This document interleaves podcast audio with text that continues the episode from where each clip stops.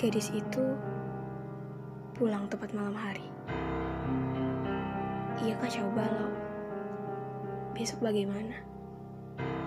Besok bagaimana?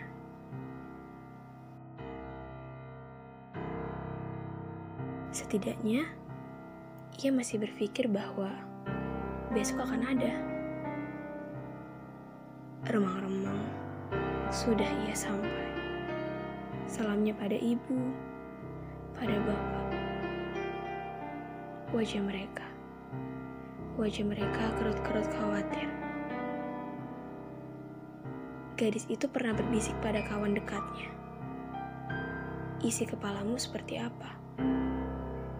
Pun, kawannya hanya diam saja, entah karena tak tahu maksudnya atau tak ingin menjelaskan. Mungkin itu rumit. Gadis itu, kepalanya penuh, badannya ringkih. Ia seperti ombak, ombak besar. Kala ia pernah jatuh sekali, menjadi kikuk, tak tahu ke mana.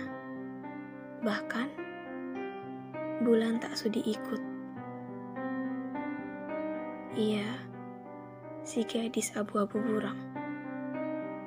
Katanya, kalau saja tak sekusut ini, sudah lama aku akan baik-baik saja. Ia pernah mendengar sorak-sorak tawa, kemudian menjelma ejek-ejek kasar. Kalau saja, kalau saja.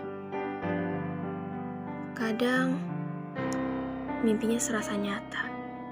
Atau, ia tak terima fakta si gadis abu-abu buram tak tahu menahu tentang pulang dan rumah, tentang peluk dan hangat, pun tentang ulur dan dekap.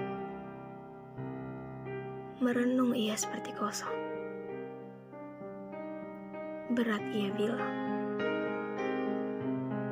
tak siapa pun, tak siapa pun,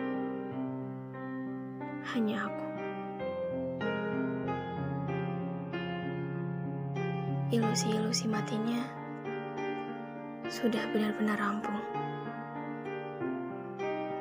Ia kembali berucap, tinggal saja. Hanya aku tak menjelma cermin.